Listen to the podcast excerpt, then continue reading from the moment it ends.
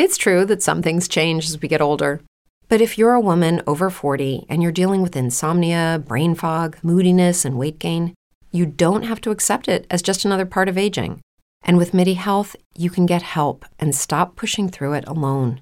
The experts at MIDI understand that all these symptoms can be connected to the hormonal changes that happen around menopause, and MIDI can help you feel more like yourself again. Many healthcare providers aren't trained to treat or even recognize menopause symptoms. MIDI clinicians are menopause experts. They're dedicated to providing safe, effective, FDA approved solutions for dozens of hormonal symptoms, not just hot flashes. Most importantly, they're covered by insurance. 91% of MIDI patients get relief from symptoms within just two months. You deserve to feel great. Book your virtual visit today at joinmidi.com. That's joinmidi.com. What if you could have a career where the opportunities are as vast as our nation, where it's not about mission statements, but a shared mission? At U.S. Customs and Border Protection, we go beyond to protect more than borders from ship to shore, air to ground, cities to local communities. CBP agents and officers are keeping people safe. Join U.S. Customs and Border Protection and go beyond for something far greater than yourself. Learn more at cbp.gov/careers. Hey there, brown coats. Welcome to 30 Nerdy and Thriving. I am your host, Hayley the Brave, and it's great to have you here. I hope you know that I aim to misbehave on this week's episode of the podcast. As always, this has afforded me a much welcome distraction from the stresses of day to day life. And for that, I am thankful to all of you who keep listening and supporting the podcast week in and week out. I've gotten new listens, new downloads, new followers, and I'm just really grateful for all the support. You know, last year when I started this whole thing, took me almost six months to hit a thousand downloads. And we are just at the beginning of February, and I just hit 500 downloads. So already halfway there, and we're only a month into the year. And I'm just super grateful for every kind word, every shout out, every like, share. Just thank you so much. It means the world to me to know that people are listening and they're enjoying what I'm putting out. Uh, I can't thank you enough. And I wanted to give a couple specific shout outs to a few individuals who have just gone above and beyond to support the podcast. First of all, I want to say thank you to Eric and Bonnie and Clifton, and of course to my husband David, and Christine over at Friends Do Fandoms, and Tyler from Nerd of All Trades podcast, who is uh, the guest on the show today. Thank you to my guests that have come on and just helped me take my show to the next level. Thank you to Anya and Shay and Eric who have supported the show over on Ko-fi and, you know, helped me finance this little endeavor. I really appreciate the love and support. And thank you to everybody who has left me a nice review over on iTunes. And if you haven't already, please do. If you're listening on Apple Podcast, please leave a rating, leave a review. Uh, I read all of them and I absolutely love every kind word anyone has said. So uh, thank you so much. And I appreciate the feedback because it helps me know what I'm doing well and how I can continue to improve. Uh, please subscribe if, you, if you're listening and you're like, hey, this chick seems kind of cool. Maybe I want to listen to some of these other episodes. Please hit follow or subscribe. Uh, that helps my podcast be seen. It helps it, you know, get out there into the universe. Uh, every like, follow, share, all that good stuff. And speaking of Apple reviews, I wanted to shout out a couple people who have left a review for the podcast and just let them know how thankful I am for them. Akiva86 left a five star review, said A plus, great, interesting, and well produced podcast for self described nerds and fandom lovers. Hayley also has a great voice, which I consider a make or break on this platform, no matter how interesting the subject. Give this show a listen, time well spent. Thank you so much, Akiva86. I appreciate it. I was always told I had a face for radio, but it's good to know I have a voice for podcasts too. Uh, and then wanted to shout out Zed Rita uh, said, worth your time. Great host, well produced podcast. Really enjoyed listening to someone else geek out over the same content I geek out over. So keep those reviews coming. I'm going to start doing um, shout outs for the reviews, and uh, you could be featured on an upcoming episode. Thank you again. And uh, those of you who have already reviewed, don't worry, your shout out is coming. Uh, so thank you for that and that support. Today, as promised, you can't stop the signal. We are talking about the one, the only, the iconic Firefly, and I am joined by Tyler from the Nerd of All Trades podcast, who, uh, you know, a fellow brown coat, and we get to geek out together over our mutual love of Firefly. And uh, I know that some of you guys were waiting on this. When I said, hey, I'm going to talk about shows that were canceled too soon, I got comment after comment that was like, talk about Firefly, you coward. I was like, all right, all right, calm down. So without further ado, I am proud to present today's episode all about the wonderful crew of the Serenity and Joss Whedon's Firefly. Let's get into it. Hi, I'm Hayley the Brave, teacher and mom by day cosplayer, and pop culture junkie by, well, also by day. I'm obsessed with all things fandom, and I love to talk about it. So join me and some of my friends as we geek out about TV, movies, music, and all the awesome things that make life worth living. Welcome to 30 Nerdy and Thriving. All right. Uh, well, thank you, Tyler, for coming on the show today. I really appreciate it. I'll let you introduce yourself a little bit and talk about your podcast and where people can find you and listen to you. Yeah, so I'm over at the Nerd of All Trades podcast. We're a podcast dedicated to spending two hours breaking down a nerdy franchise for movies, usually movies. Sometimes we throw in some games, we throw in some TV, really just whatever we, we want to do, whatever we can nerd out on.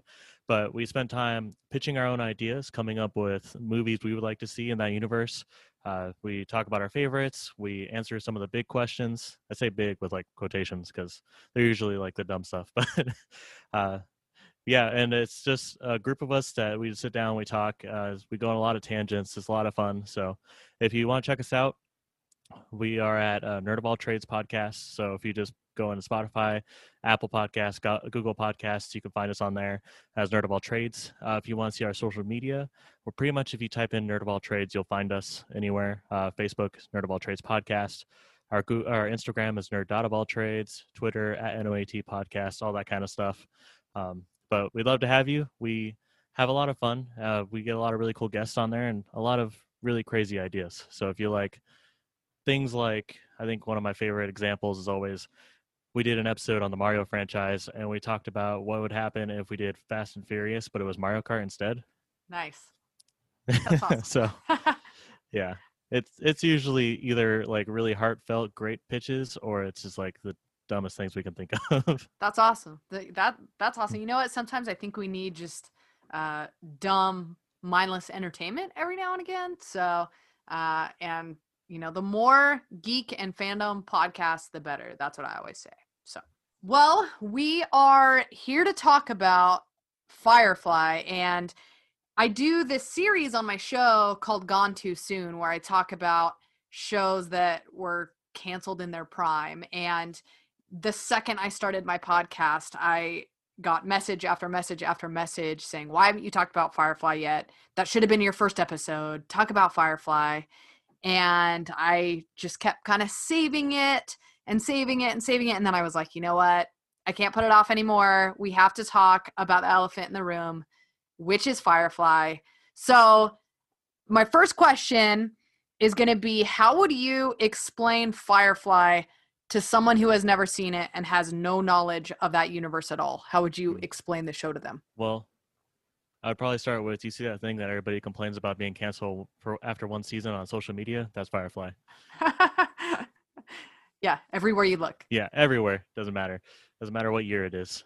I think when I talk to people about Firefly, the thing that I want them to understand the most is for a lot of people, the greatness about Firefly is going to be the crew. You get a great world where sci fi and westerns meet. Uh, you know, you get really, if you if you like Star Wars and you like that they have things like Tatooine, then this is a show for you because you get a lot of planets that just look like they're dust balls. They got you know they're the frontier towns. You have the central planets that are the sci-fi worlds, and you get to see every episode tackle different tropes from either sci-fi or westerns. You get things like the train job that you know every western always has a train job. Uh, you know, with sci-fi, you, you get a lot of you know heist. There's like a heist at the hospital in the Central Planets. Uh, where they were, and you got to see a lot of the technology from that. You know, technology that you don't really get to see in the outer planets because that's the frontier. That's kind of it's not the it's part of the the alliance, but it's not really part of the alliance. Um, and you get to follow the adventures of this crew this crew that some of it was put together on purpose some of it was put together on accident each of them have great stories they have very intricate backstories that really pull you in on their characters uh, a lot of great seeds that are laid that we get to see some pay off some we don't because unfortunately it was canceled so early uh, but you get a lot of really great storytelling and world building and it just has a great backdrop yeah i, I think I think that's a pretty solid introduction. I it's funny. I've had I, I, recommend Firefly to anyone who hasn't seen it, obviously. And I've got this one friend of mine who absolutely hated it and was just like a- insanely offended that I would even suggest such a thing to her. And so now every time I recommend Firefly to someone, I, I include some sort of caveat like, watch Firefly or you will like Firefly if you like XYZ. And so usually I'll say Star Wars because of sci-fi and like you said the outer planets and especially now with the Mandalorian, which is kind of the spaghetti western sci-fi. Oh yeah. Um I think if you like the Mandalorian, there's no way that you would dislike Firefly. Um but I also think things like Battlestar Galactica, um Stargate, even the Orville which ha- is like a wonky take on sci-fi, but I think all of those shows have the ensemble cast like you're talking about the um, kind of more well developed or at least has the potential to become well developed backstory and uh yeah I, and usually i'm like look if you like like you said heists uh uh action sequences sh- shootouts and you want all of that sticking it to the man yeah sticking it to the man taking down uh, the Empire really is what you know the alliance is, then you'll like Firefly. But it is kind of a unique premise, so it's it's one of those that's difficult to try to explain to people if they have no familiarity with it. Um, did you watch Firefly like in its initial run back in 2002? No, I didn't. Uh, I learned about Firefly probably in the late 2000s. So the show in the in the movie had already been released to my dad. Uh, I was talking to him about it one day, and he's like, "You don't know Firefly?" And I was like, "Well, you're the one that would tell me about that, and you haven't told me about it, so no." And he's like, "Well, we're watching it right now." So we sat down and we watched all of it, and I immediately was enamored with it. I thought it was such a great show, and it didn't really make sense to me that it got canceled, and so I eventually, you know, and as soon as it was done, I already had become one of those fans that was like, why is this yeah. canceled? What did they do? There are so many stories. like, give me the brown coat right now.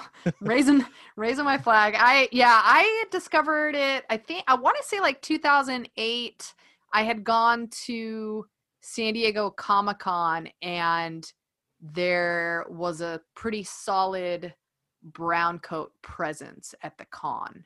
And so okay that I think is what piqued my curiosity. And so then I came home and I was like, I gotta check this out. And same thing, I binged the whole show and watched Serenity right after, and then was just uh, pissed. I've, been, I've been mad ever since. Um, but I think you know that speaks to the fandom and the the whole saying like can't stop the signal. Like I think every year new waves of people discover Firefly and uh, and now we're getting like new generations of Firefly fans, which is kind of crazy, but it the ball is still rolling. Like it the fandom keeps growing and growing and growing, I think. Absolutely. I mean, it's, it says a lot. I met the I met a lot of the cast in uh, I think like 2015, 2016 time, and it speaks a lot that they were still like the biggest people at the because I was at Dallas Comic Con and they were like the biggest guests, and it's you know like 13 14 years ago like after the show had aired a one season episode uh, one season show and i think it just speaks to how much how passionate the fandom is is that you can be like hey you know most shows that end in one season are just no one talks about them again uh, but this time it was like the cast of firefly are going to be there and people just like lose their minds they're like how is this this is crazy like and it's it, it's got the following of at least like a five season show but it's you know only got a fifth of that Yeah, yeah, totally. So, uh, what do you think? I know we touched on this a little bit, um, but what do you think is the greatest part of Firefly? What made it so great? Why is it so iconic? And why are we still talking about it, you know, almost 20 years later? it's really tough to say a specific aspect of the show that made it so great. Um, you could say it, it scratched an itch for a lot of people that they had been missing sci-fi wise, uh, because you know it, it does have so much resemblance to Star Wars. So it kind of scratched that. They're like, oh, okay, like I remember these feelings. I remember being on the on Tatooine.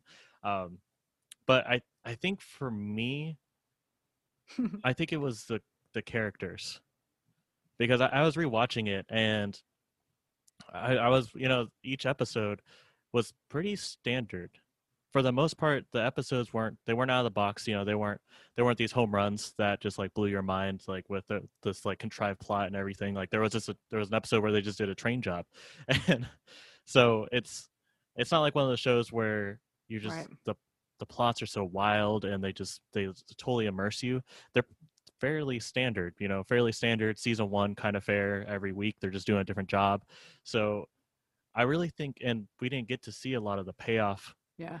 Of all that all those seeds you know of things like river book all that kind of stuff until at least serenity if ever and I, I really think it's the crew. I think everybody just loves it because of Mal, because of Wash, Zoe, Jayne. Every single one of them has. They're so dynamic. They have so many great lines. They have so many great. Uh, their backstories are always really good. Things like you know, Mal and Zoe being the Independents and their war with the Alliance. Uh, you know, Jayne with being a brigand in Jaynestown and everything. Everything with Simon and uh, River. I, I really think that it's this crew, the crew that had come together, the way they interacted, the way that they did jobs, the way they never let each other. Then you know, even when even when Jayne uh, tried to sell Simon and River out, and Mal never gave up on him.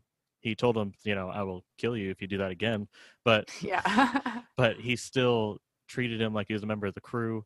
And even Simon, after he found out, was like, I don't want to.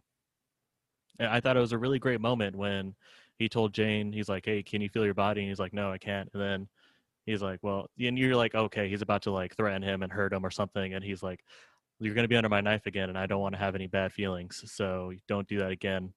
I'll let it go this time. And I would, I thought it was a really great moment for his character. And I really think it's just the crew. I think the crew everything else has a lot of a lot to do with it but without that crew without those actors i don't think firefly would have the impact it does Yeah. Yeah, I got to agree. I think the casting was spot on. I mean, the the chemistry uh with that crew is electric and like I, I can't I can't imagine not having one of them, right? You get rid of one of them and it completely changes the dynamic of everything. And I will say I love the witty dialogue and that's pretty standard with Joss Whedon. I you know, I think Buffy and and uh Agents of Shield is another Whedon show. Like I, I think the the witty dialogue comes with it. And uh but I but I think ultimately it's the cast. I think I think you're spot on. So who's your favorite character then? If you had to pick. uh, i mean it's it's a difficult decision i mean it is but it isn't because I, I love all the characters but i think my favorite is definitely wash um he's definitely i love his attitude i mean i just love alan tudyk as a person honestly Yeah. uh, everything I see him in, he's usually just the- the best part for me. Uh, but I, I loved Wash. I'm not so sure I enjoyed his arc through the season. Afterward, like now that I'm I'm older now and I was rewatching it, I didn't know if I re- I didn't really appreciate the, I guess his insecurity and jealousy towards Mal because of the Zoe relationship. hmm I I didn't really like that as an arc, but I mean I just I love his lines. I mean, as, as soon as he starts out with the curse, but your curse, uh, your sudden but notable betrayal. As soon as you do that, you know he. Usually, for most, for me, that at least, I think that's where I got hooked. A because I love dinosaurs, and B, it was just really hilarious. I, I appreciated his relationship with Zoe. I thought it was really nice. Uh, yeah, the jealousy with Mal thing got annoying at times, uh, especially in you know the episode where he's like, "I'm going on the, I'm going on the mission with the the captain," uh, but I I thought he was really great. I mean, he as a character, he was funny. He had a lot of really, really good uh, emotional moments. I mean, I think Serenity for me, I don't think would have been nearly as good. I'm usually not a fan of characters dying, but like when Wash died in that, and after saying, you know, a leaf on the wind, I, and then seeing Zoe just go insane and try to take on all the Reavers on her own afterwards, I thought that was a really, it was really well done, as far as the death goes, and I think it really was it meant a lot to the character that that's how he went out. Yeah, I, I think what's what's interesting about Wash's death because I was just talking about that last night, and I was like, man, why did I turn to my husband? I'm like, why did Wash of all of everybody in the crew, why did it have to be Wash? He's just the nice, funny. He's the heart of the crew. Why did it have to be him? And my husband's like, because he's the heart of the crew. Like if you're going to kill off somebody and you want your audience to feel something, like sure you kill off Jayne, you'd be like, "Oh no, not Jayne." But really you wouldn't be like sobbing violently. But when Wash gets impaled, it's like you get impaled and suddenly everything you were hanging on to, all of the emotional hope in this whole journey dies along with Wash. So, uh, you know, I'm never a fan of someone dying either, but I do think that Wash's death and specifically the way he died, how um, heroic it was, but also how like sudden it was, was important. And I, I mean, I won't say necessary, but it definitely gave an emotional impact, which I know that's what Whedon was going for. Absolutely. And I know too, like, I thought one of the interesting things about his death was that they didn't have any time to mourn him immediately because the Reavers were approaching it. So they had to take off. And I, actually kind of appreciated that you got the funeral scene later and there wasn't some extensive mourning scene because I think it gave it a sense of realism. Like if you were in this actual instance, Zoe as a soldier is not going to break down and just start sobbing and and uh, not be able to function. Like she's gonna fight. She's gonna lose it in the fight at, at one point. She's gonna go a little crazy. But I I just thought that was really it was really well done. But I yeah, I love Wash too. He's he's so funny and Alan nails that role. And though he has gone on to do so many other things and is now this icon of Disney voice work, I still think Wash will be like his most iconic role forever. I don't, know. Steve the Pirate is a pretty big deal. I forgot about Steve the pirate. oh gosh, that's hilarious. Uh, my I my favorite character is Mal. Um, and I know like it's funny because I think when I initially watched it, Mal was my favorite character because I was younger and I just thought Nathan Fillion was handsome, and he still is. That still tracks. But uh, I think that I love like the damaged hero. I just love the the broken um, guy that is in need of redemption and because Mal kind of, I mean, he kind of sucks. It, multiple times throughout the show, he makes choices that are questionable, and he treats people like dirt. And he's not he's not Wash. He's not the likable guy. Uh, but I still still fighting a war that ended years ago. Yeah, yeah, exactly. But I like that, and it does give me. I know I hate. I don't want to keep like bringing it back to the Mandalorian, but it does kind of give me like Mando vibes, you know, holding to the creed and uh, kind of unable to move on, but finds a quest worthwhile, which is his crew, and um, and that helps kind of change him and and give him some heart. So I love Mal. I'll always love Mal. I love um, by my pretty floral bonnet. I will end you. I love all of that. So, so that, yeah, let's get to quotes actually. What are like some of your favorite quotes on the show? We've already talked about a couple. I'm a leaf on the wind. That one's great. Uh, what else? What are some other quotes that stick out? Yeah, so I'm a leaf on the wind is probably one of the best. Curse your, but curse your sudden but inevitable betrayal is a classic. Uh, I remember going to a Comic Con. I think it was the one that they were that Alan Tudyk was at, and there were actually people dressed up as the dinosaurs that had like they had little signs that said "Curse, curse your son, but a notable betrayal." Um, so I think for me that one will always be my favorite. Uh, some other ones is uh, Jayne saying, "Let's go be bad guys." I, I really, I really enjoyed that one because uh, I don't know, it just was a really like really odd thing to say, just to be like, "Yeah, Yeah. all right, let's go be bad guys." It's like no, no one says that. No one talks like that. I like that. That's like um in Serenity, obviously the iconic um can't stop the signal, right? And then um I aim to misbehave comes from Serenity. That one's really good. If I had a dollar for every time I saw like a sticker on someone's car that says I aim to misbehave, I'd have at least like 20 bucks. oh yeah, definitely. I I see it a lot. I actually one of my friends I got him a whiskey glass for Christmas I had I am I am to misbehave and Serenity on it. Yeah, it's awesome. That's a good one. I really like um, Mal when he's talking to Jayne and he's like, uh, "Well, my time of not taking you seriously is certainly coming to a middle." um, yeah, the one-liners. There's so many one-liners. Oh, and then I loved um, the episode with the soldier uh, when he's talking to Zoe and he's like, "When when you can't run, you crawl, and when you can't crawl." And then Zoe says, "You find someone to carry you."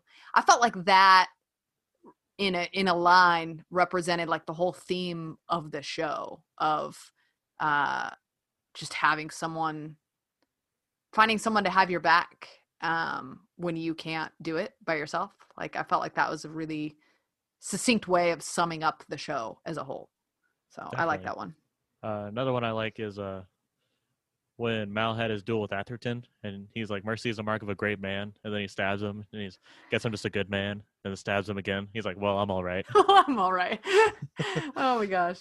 Yeah. Oh, that episode's great. I think that might be one of my one of my favorite episodes. I was thinking about like what is my favorite episode of Firefly and you would think it would be easy because there's only 14 of them, but it was surprisingly difficult to pick. Um, I really love the the episode at the ball and and that whole face off with Mal and Atherton. Um, but I also really like episode 10 which is war stories and i know you mentioned that whole the wash jealousy thing and i didn't love that either even though that's kind of an essential part of this episode but the reason i chose that as one of my favorites was because of what happens as a result of it which is zoe you know unequivocally no hesitation choosing wash over mal and uh, i think it just like cemented and solidified Zoe and Wash as the power couple of the show. Like nothing was going to get between them. And I think it also kind of put Mal in his place, which he needed and uh, deserves to to be. Um, he deserves to be put in his place sometimes. So I like that one. And it brought back Niska as uh, the villain in the episode. And I thought he was one of the one of the better villains in the show. So that's probably one of my favorites too. Yeah, I think that one was a really good one.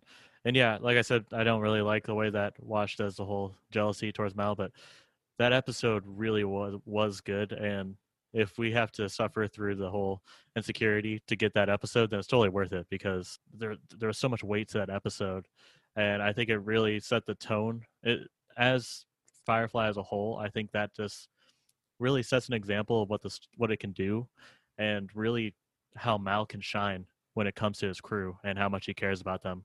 Yeah, for sure. Good call. Let's talk about Serenity real quick. So, uh, Firefly is unique because it gets canceled, and then there's such a fan reaction that they get a film three years later. And I feel like Serenity is a huge gift to us fans because I, I had this realization last week where I was like, if we never got Serenity, we literally would have never known what the heck was up with River. I mean, we just never would have known any of those answers. And uh, I feel like they, I feel like Serenity is just, uh, personally, I feel like it's flawless. Like, I love it beginning to end. I, I can't find any problems with it. Um, I love uh, the villain the assassin from the alliance is great and i i just love every part of it but i want to know what you think Um, are you team Serenity, or did you feel like it didn't quite live up to to the hype? No, I thought it was great. And like you said, literally the most the thing I'm a very curious person and the thing I needed to know about what was what was going on with River the whole time, I couldn't imagine at being before 2005 and knowing about the show and not knowing what had happened that would have killed me. oh my gosh, yeah. uh, but I thought it was it was a great movie. I think what was going on with River, finding about about about Miranda, finding out the origin about the Reavers was insane. I never thought that we would.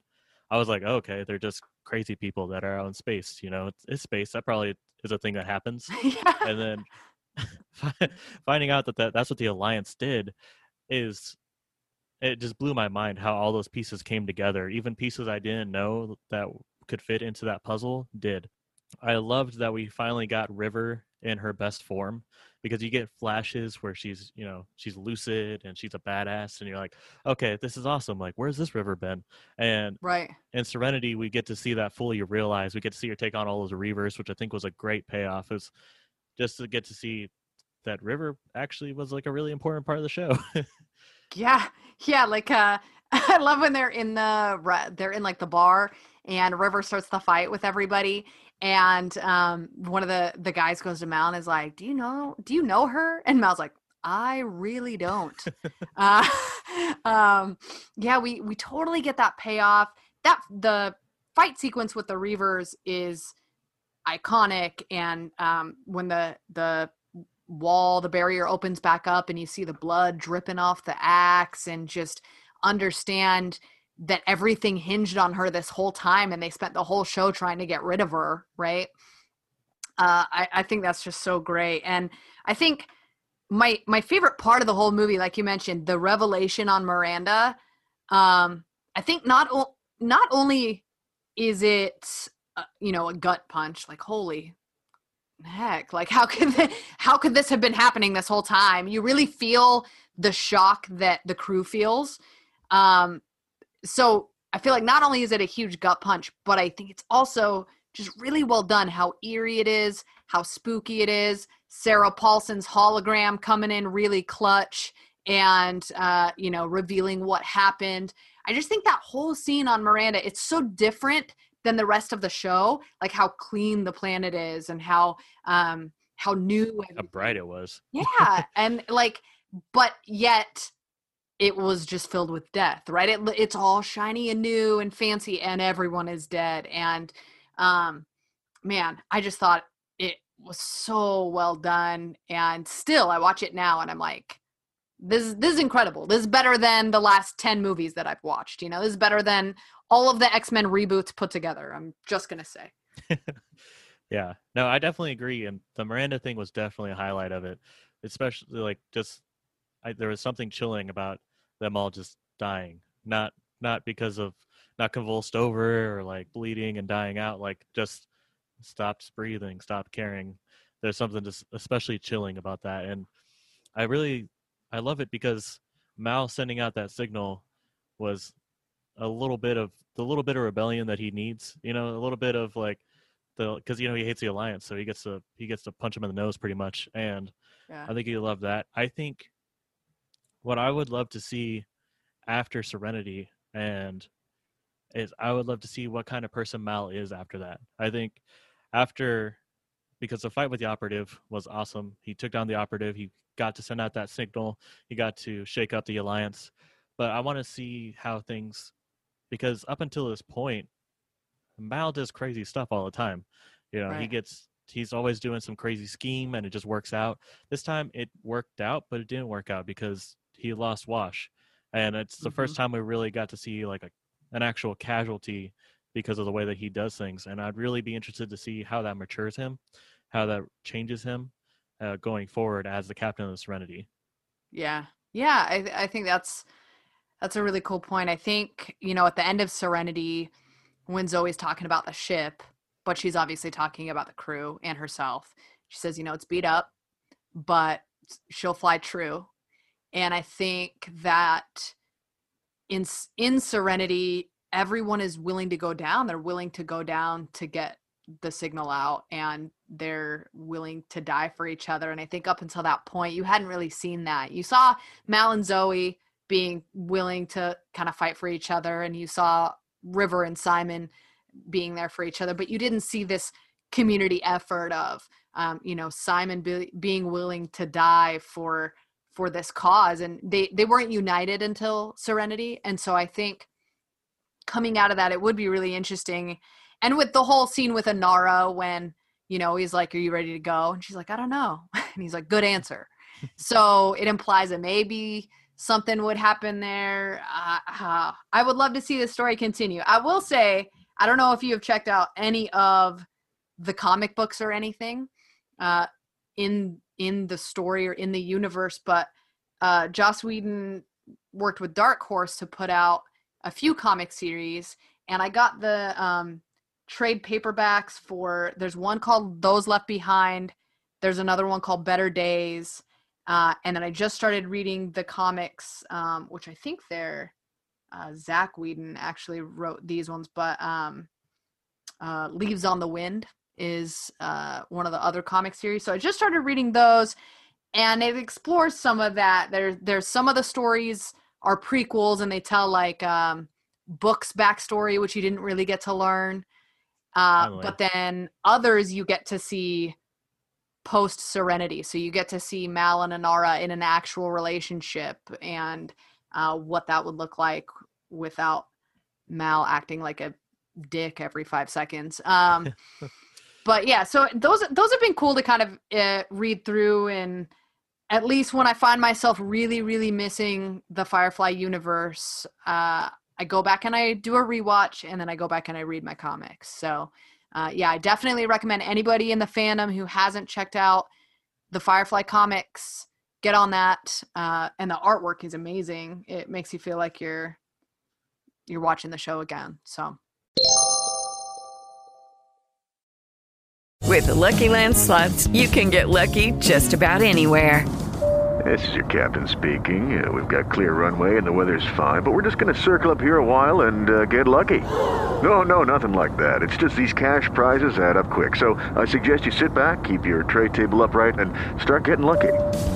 Play for free at LuckyLandSlots.com. Are you feeling lucky? No purchase necessary. Void where prohibited by law. 18 plus terms and conditions apply. See website for details. Okay, round two. Name something that's not boring. A laundry? Ooh, a book club. Computer solitaire, huh? Ah, oh, sorry, we were looking for Chumba Casino. That's right. ChumbaCasino.com has over 100 casino style games. Join today and play for free for your chance to redeem some serious prizes. ChumbaCasino.com. No purchase necessary. Full prohibited by law. 18 plus terms and conditions apply. See website for details. With Lucky Land slots, you can get lucky just about anywhere. Dearly beloved, we are gathered here today to. Has anyone seen the bride and groom? Sorry, sorry, we're here. We were getting lucky in the limo and we lost track of time. No, Lucky Land Casino, with cash prizes that add up quicker than a guest registry. In that case, I pronounce you lucky. Play for free at LuckyLandSlots.com. Daily bonuses are waiting. No purchase necessary. Void where prohibited by law. 18 plus. Terms and conditions apply. See website for details.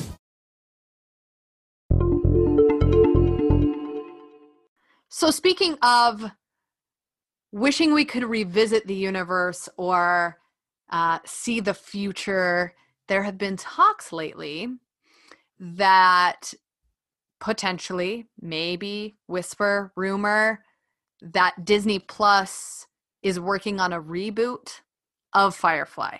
And I know Nathan Fillion in the past has said that he would approve of a reboot with a younger, newer cast and uh, he would be on you know on board with kind of handing it over rather than revisiting it with the original cast so what are your thoughts about that? Do you think they should reboot firefly or do you think there should be a revival with the original cast or should it just be left alone completely? it's a really difficult question because i want to say yes to everything. Uh, all the firefly. Give me all the firefly any form. No um, yeah. honestly I don't think that they should reboot it because, like I said, the the best part of Firefly, I think for me and I think for a lot of people, is the crew, and they got that casting perfect. I don't think that if they rebooted it in any kind of form, it would be the same. I think that you would just it may work out for a little bit. You know, people who are have been waiting for this all their lives would they would watch it for a little while before petering off. So it may be successful to get a couple seasons, but I don't think that it would. I don't think it'd have the same impact. I think it would. It maybe lessen the legacy of Firefly a little bit. So yeah, I think that with doing like a straight reboot where it's just the same characters but just new actors trying to do Firefly, it would look cool. But I just I don't think that it would. I think people would not enjoy it as much, and I think that it would kind of just taint that franchise as a whole for a lot of people. Uh, I think there's other ways they could do it, but as far as a straight reboot, I think I would probably go with a no on it. I'd probably still watch it, but yeah, I would definitely still watch it. I wouldn't be thrilled about it, but I would. No, um, reboots are so risky. Like we've seen it work with a series like Cobra Kai that is so great at honoring the original, but still bringing something completely new to the series. But I feel like Cobra Kai is like the exception to the rule rather than the standard. You know what I mean? Like for every one revival like that where it really works and it kind of knocks it out of the park, we have 10 failures like X-Files revivals. Like I hate to say it cuz I am a huge massive X-Files fan.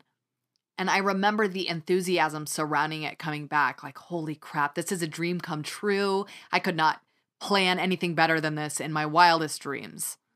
But then I watched it and I'm like, this sucks. Like, this isn't what I wanted. This isn't what I asked for. Like, no, take it back. You're ruining this beloved thing. And so I worry about that with a Firefly reboot that if they did bring it back and with the original cast, they would have to find a way to justify all of these people still being together, all of these people still being on this Serenity class ship and I feel like it would run the risk of not being true to the characters and their growth, and of course, run the risk of letting you down, right, as a viewer and as a fan. Plus, you know, with the revival rumors swirling, there's been rumors that they're thinking of making a family friendly version and something, you know, the whole family can sit down and watch together. And I feel like that completely misses the mark of Firefly not that it was the most risque or outlandish, you know what I mean? It's not Westworld or whatever, but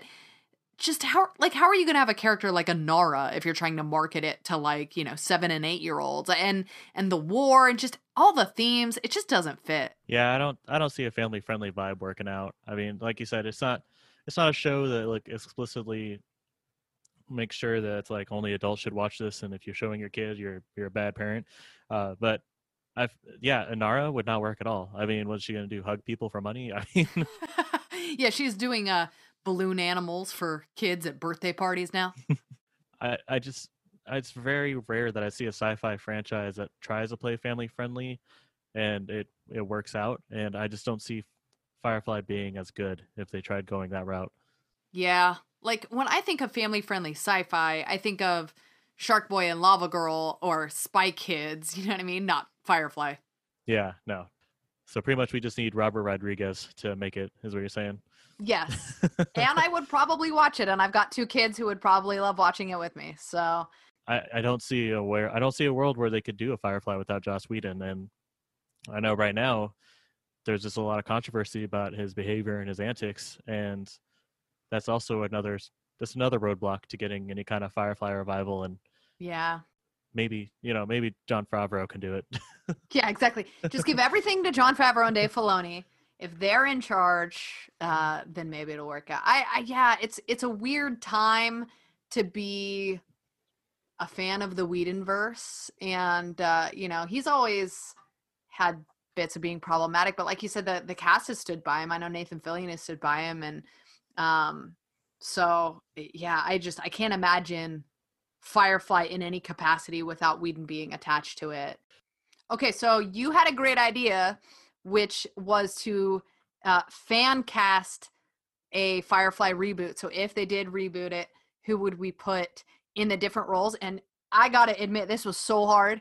I think I went through like three different casts because initially I was trying to go like really young. Like I was like, okay, trying to appeal to kind of like the the teens and so i was thinking like okay who's on riverdale you know like i'm looking up i'm looking up like the cw people and i'm like trying to go really really young and then i was like crap but i don't feel like this is totally true to the show as i know it and so then i kind of adjusted it and changed it but i think i settled on a cast that i'm pretty pretty solid with but i'm gonna let you go first so we'll just go like a character at a time Okay. so who would you fan cast in the role of Captain Malcolm Reynolds? Uh, myself. No, just, uh, no, and I, I definitely had a hard time with this. I've never really done a fan casting before, and trying to get all the pieces together. So I know that with, because I, I did the teen thing too for a second. I was like, yeah, we'll do early twenties, and I was like, wait a minute, Mal and Zoe were in a war. That's Right. they had like a life before this. So that doesn't work. Yeah. Um, so for Malcolm, I wanted to go with someone. I I really appreciate his humor, and I know he does really well as an action star. And he's a little bit older, which I feel like he should be a little bit older than some of the rest of the crew. Um, so I chose uh, Dan Stevens. Oh yeah. Yeah. Um, I'm not as familiar with him as I would like to be, so it's mainly from what I've heard and what I've read. But I just think he has that charm that Mal needs. Um, he would look great in a brown coat, I think, and uh, he would just be able to. He just seems like a guy that would be able to lead the crew. He'd be able to make the quips. He'd be able to have the jokes. But at the end of the day, I don't know. It, might just be me, but I get the vibe that at the end of the day, he would do what he needs to do for the people he cares about, and that's that's really what I want from Mal. So. Also, that's an interesting choice. Yeah, I liked him in Legion. Um, yeah, that's that's interesting. Um, all right, for my Mal, I was going back, and I'm still still mentally going back and forth between two, but I'll just pick one, and I will say I would fan cast Oscar Isaac, Poe Okay. Dameron. Okay. Um, yeah, I would fan cast Oscar Isaac, and I think uh, obviously he's attached to more upcoming projects. He's going to be Moon Knight uh, in an upcoming Marvel project, but I think obviously he already has the relationship with Disney. So if Disney Plus was rebooting it, he he already has that connection there. But I like, I think Mal has to be good looking. He's got to be charming, and he also has to be able to get riled up and get get angry and take charge. And I think uh, we saw that in um, Rise of the Skywalker. We we saw some of that, um, and so I think he'd be able to step into the role of the captain. Okay, what about Zoe Washburn? Yeah, so that one I saw you post that you're having troubles with that one. I also that one took me the longest to try to figure out because I don't know. I don't know. For me, like Zoe, just for for some reason, like even though all of them are characters I want to do, I want to do well with. For Zoe, I was like, I gotta get this exactly right. I was like, I don't know, I don't know why, but for you, you gotta be spot on. yeah, it's because Gina Torres like killed it. Like so, yeah, it's it's hard to choose. I agree. And yeah, so I went through like three different people. I think i, I settled on one, um, and it was kind of an out of the box one that I was actually kind of excited about, and that's uh, Zazie Beetz from uh, Deadpool in Atlanta.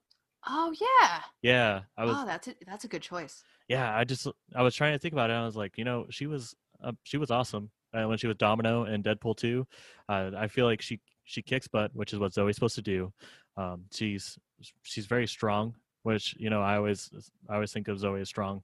Um, the person I, I feel like she would act she'd work well a lot with the person I chose for Wash, and you know she's she's used to dealing with uh with dumb funny guys dealing with Deadpool, so you Nice. already you already seen how she can handle that. Um, and she she was pretty amazing on Atlanta, so I know she has a she has a wide range. So I definitely think that she'd be able to do the role. Like I said, it's a hard one to fill, um, but I definitely think that would be my choice.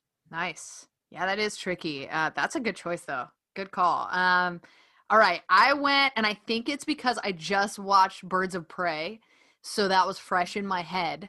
But same, I was trying to find someone who just could totally kick ass and uh, really insert themselves as uh, the dominant like leader that Zoe needs to be.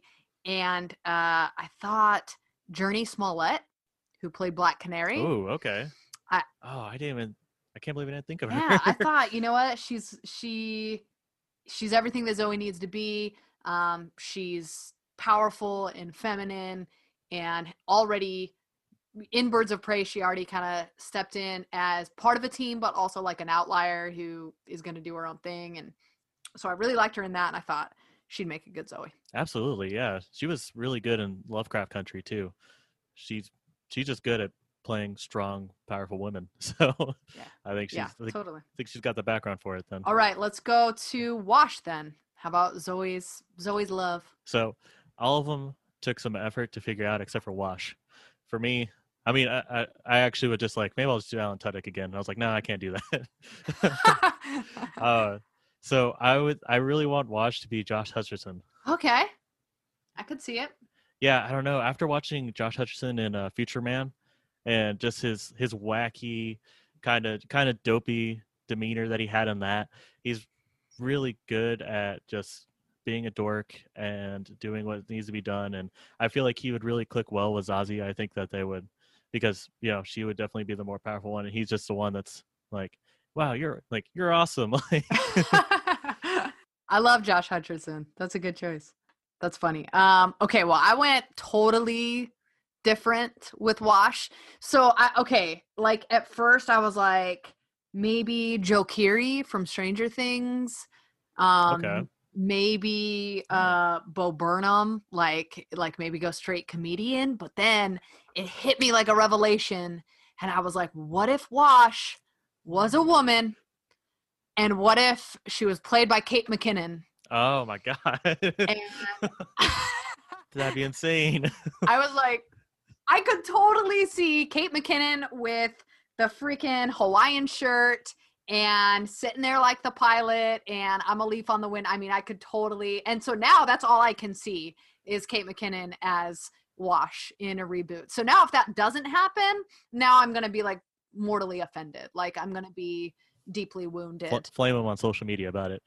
yeah, it's all I can see. It's all I can see is Kate McKinnon, and like I love her in Saturday Night Live, obviously, but um, like in the Ghostbusters reboot, like that was like one of the only I that was she's the best part of that movie, I think, far and away. So Definitely, yeah. yeah, so I love her and uh would want her to be one. That's that is a great choice. Yeah, I could totally see her doing all the insane maneuvers that Mal asked her to do. That would, yeah, she'd be spot on for that. Yeah, that's hilarious. Um, okay, how about Mal's love interest? Um, so opposite Dan Stevens as Mal, who would you pick to play Inara? Uh, so I would choose Ana de Armas from uh, Knives Out and the If We Ever See No Time to Die. Oh gosh, yeah. When we're one all day, one day. when we're all dead and we see and we see no time to die. all right, why'd you choose her? Yeah, no, I just first of all, she's beautiful. She so And Inara has to be. Yeah. yeah. definitely. And I've from what I've seen of her, I feel like she just the way she runs her she does her personality, she's just she knows exactly what she's doing. If you she's supposed to be like the Bond girl of No Time to Die, and you could just tell that when she's just oozes sex appeal and she knows exactly how to you know talk to you know fulfill all of the requests needed for a companion um, she has the personality she's got the seduction down she would definitely be someone i think from what i've seen in knives out i think that she would definitely be someone who doesn't back down to dan stevens.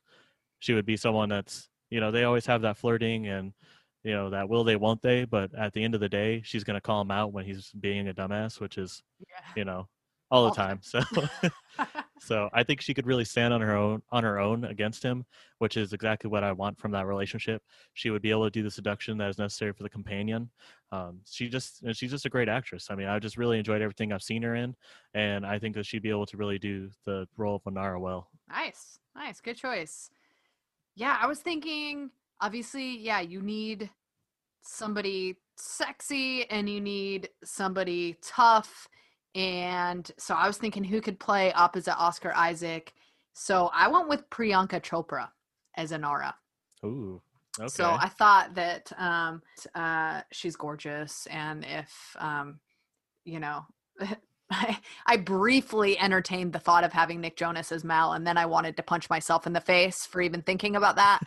but I think she would be a good Inara, and Inara happens to be, um, I, I think she's probably my second favorite character.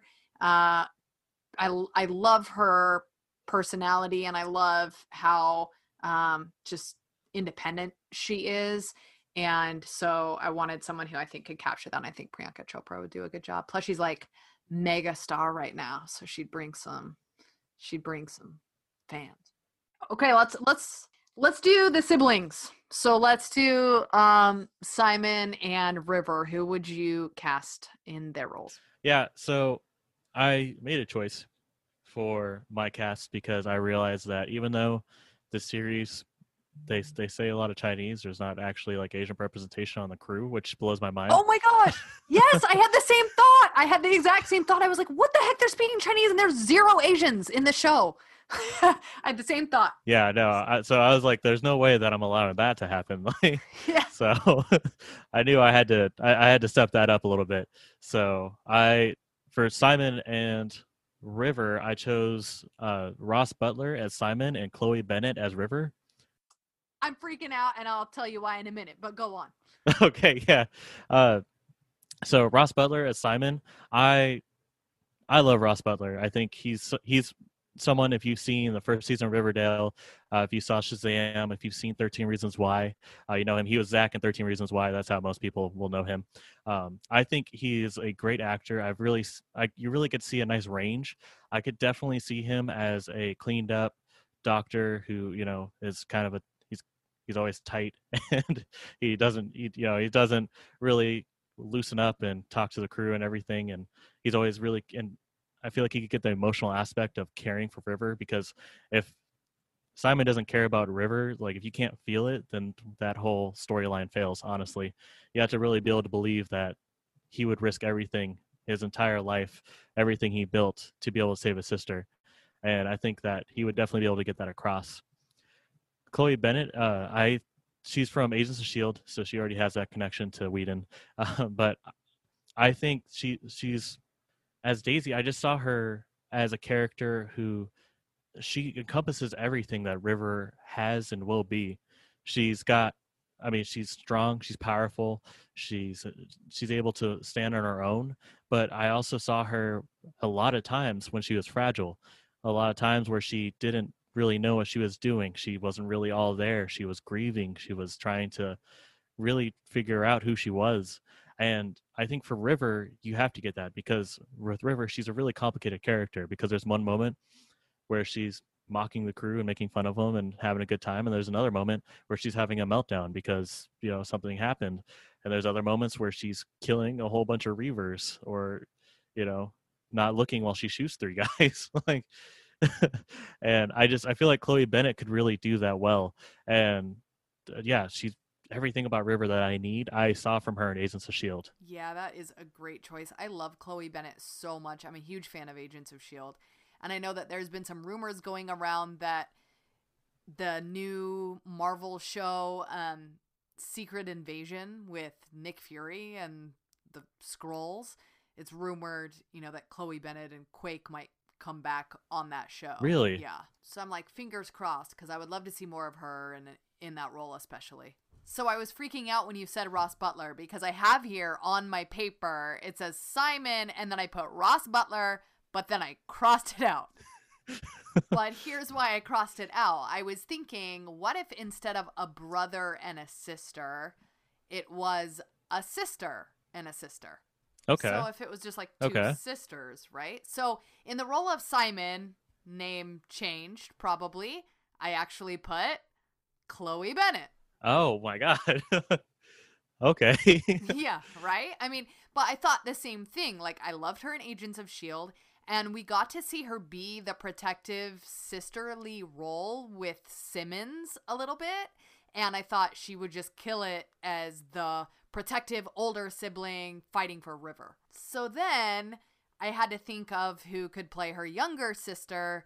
And I wanted to go young. I wanted to go like even younger than Summer Glau was in the original series. okay. So for the role of River, I picked YaYa Gosselin, who plays like the main girl, the main kid in We Can Be Heroes, Oh.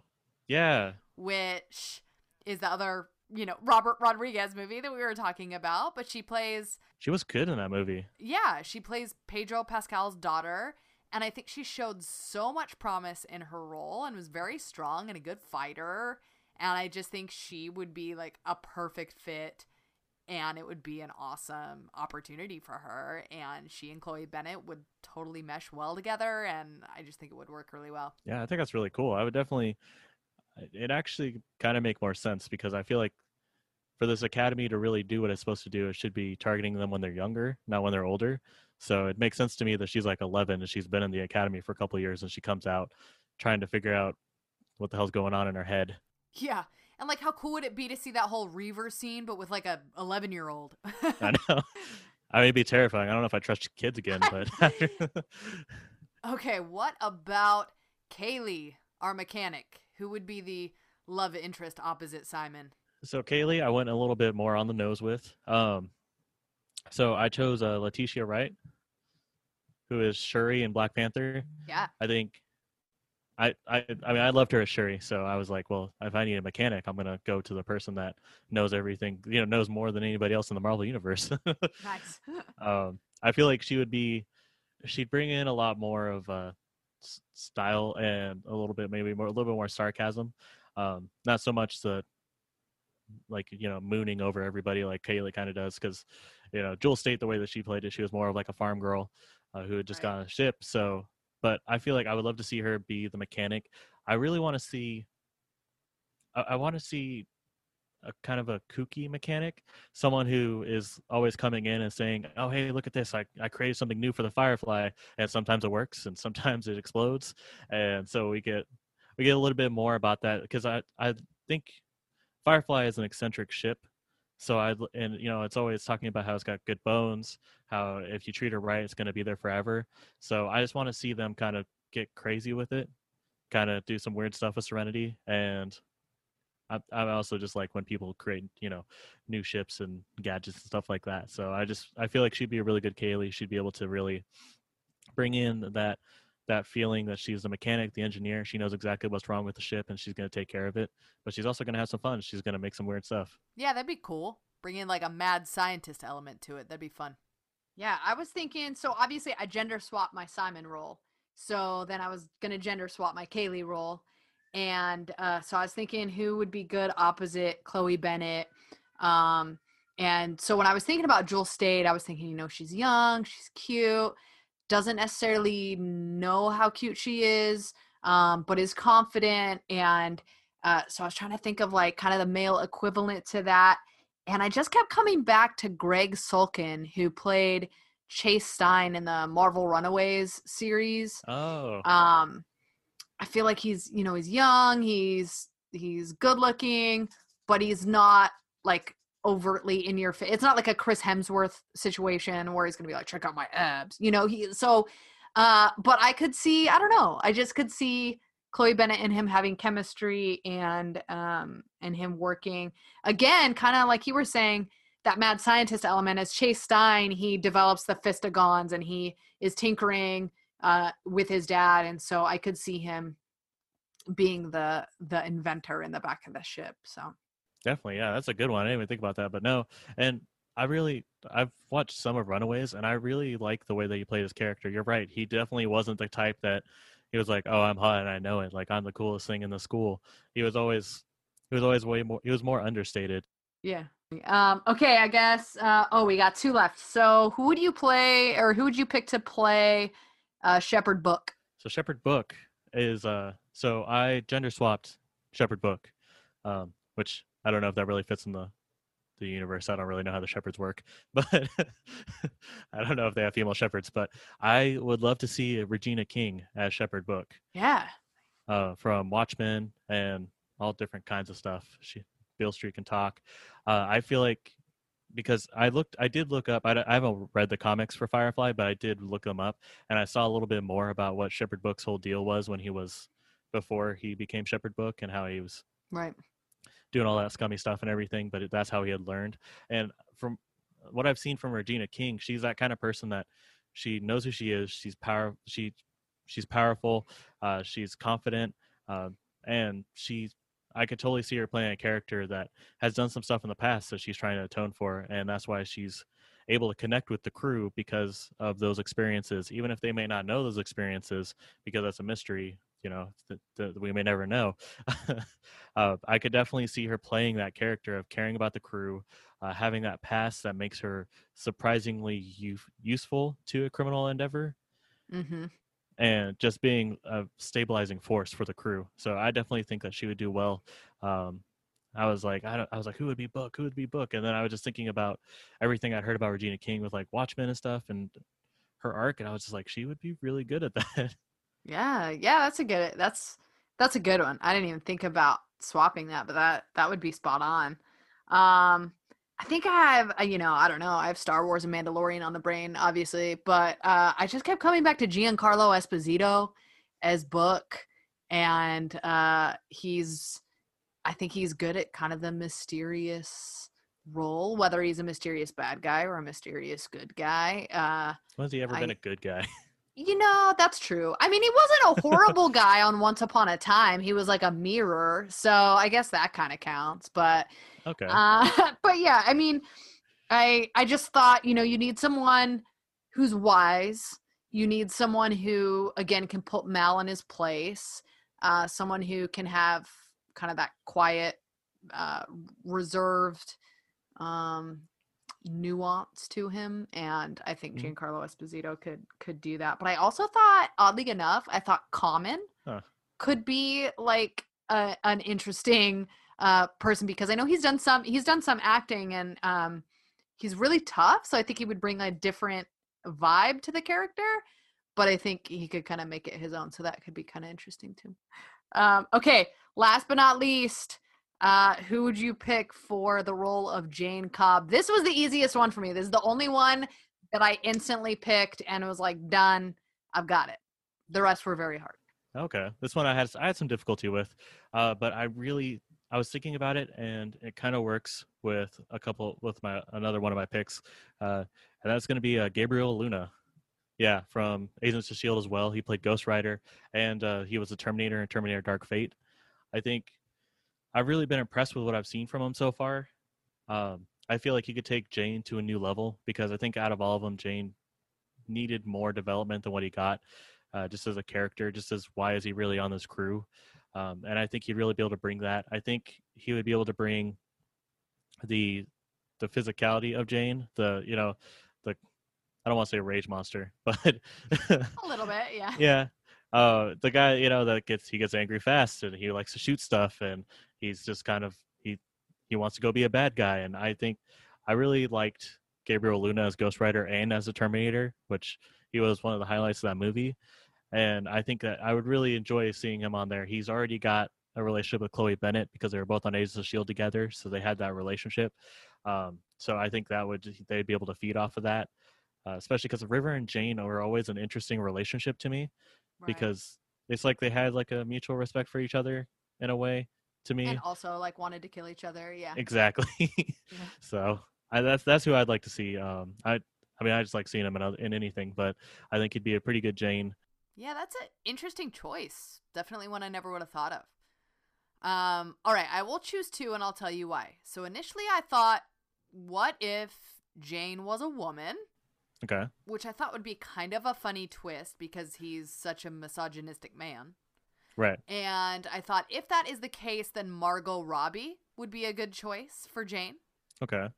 because she's already been like super tough, crazy, violent, in your face, you know, throw caution to the wind. And I could see her rocking like Jayne's orange hat, right? But then I was like, ah, I think I would keep it the way it is. I think I would keep uh, Jayne Cobb as a crazy, tough, brash, uh, rude, insensitive, funny, uh, you know, lighthearted and also, you know, misogynistic and uh, just a huge jerk. And I was like, who could do that? Bill Burr. Bill Burr, baby. He would be the perfect Jayne. He would be Uh, a really good Jayne. Yeah.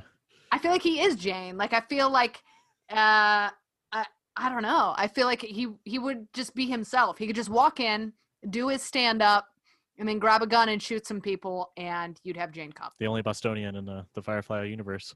hey, if there could be Bostonians in Star Wars, then there's certainly everyone else will be speaking Chinese, and then you'll have Bill Burr representing Space Boston.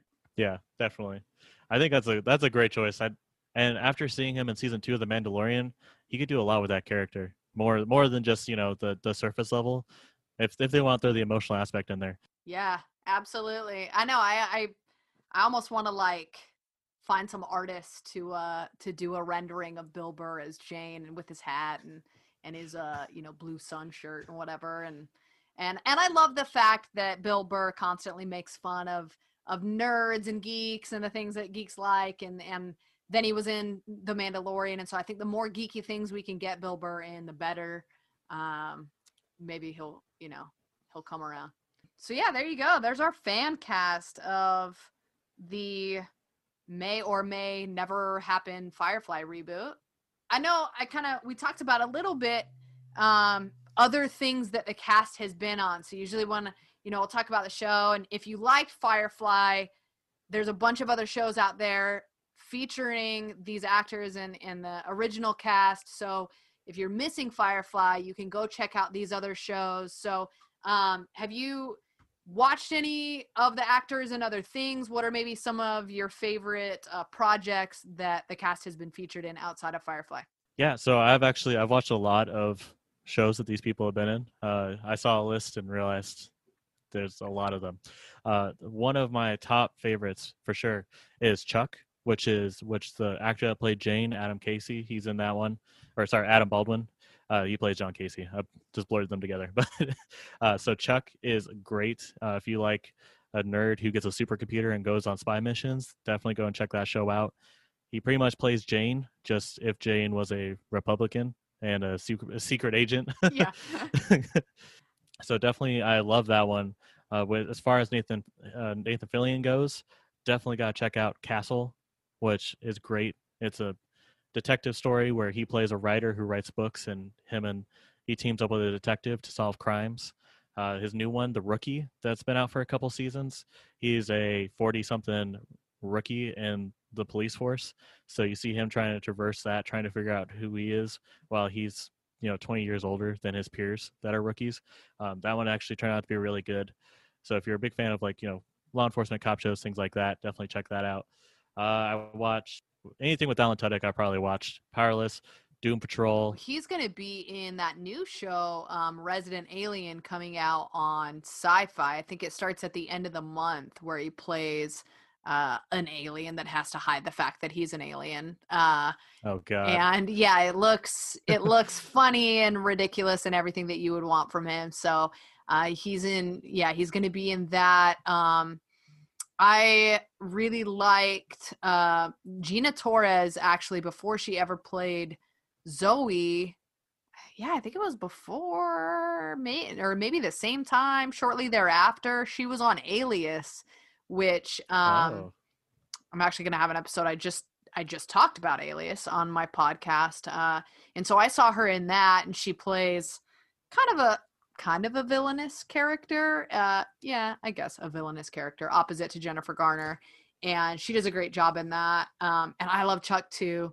Did you ever watch Con Man with Nathan Fillion and Alan Tudyk? Uh, I caught a little bit of it. It seemed pretty awesome. It's pretty freaking funny. Like it makes fun of convention culture, and it makes fun. You know, the whole premise is essentially that they are from this sci-fi show that aired forever ago and um, that's all anybody cares about even though they've done other projects that's all anybody cares about. And in the show nathan fillion plays um, the leading man from the sci-fi show who has gone on to do other projects and is he's the one that everybody wants and he's the really famous one and uh, he's the one that's you know getting paid the big bucks to be there.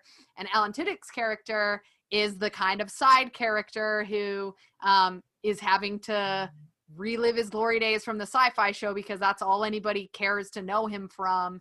And uh, so obviously it's it's really on the nose it's really meta but it's hilarious. It's it's very irreverent uh pokes pokes fun at the whole convention scene.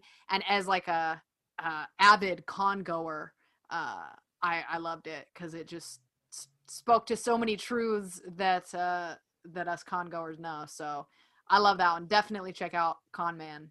I think it was a it was a web series, or you could only watch it um, online. I forget even where it was was published, but Con Man, check it out. Yeah, Adam Baldwin. I mean, Adam Baldwin's been in a lot of stuff. He was on the X Files, um, the the later seasons of the X Files. He played a uh, alien super soldier. Um, he's on a show called The Last Ship on TNT, which Oh, he's on that. yeah, he's he's like one of the the lead roles, which I started to watch, but I only I'm I only got to season two. Um, and then Morena Baccarin, who played Inara, she had that show V for a while, which is another show that I'll probably end up talking about at some point because it was it was very short lived.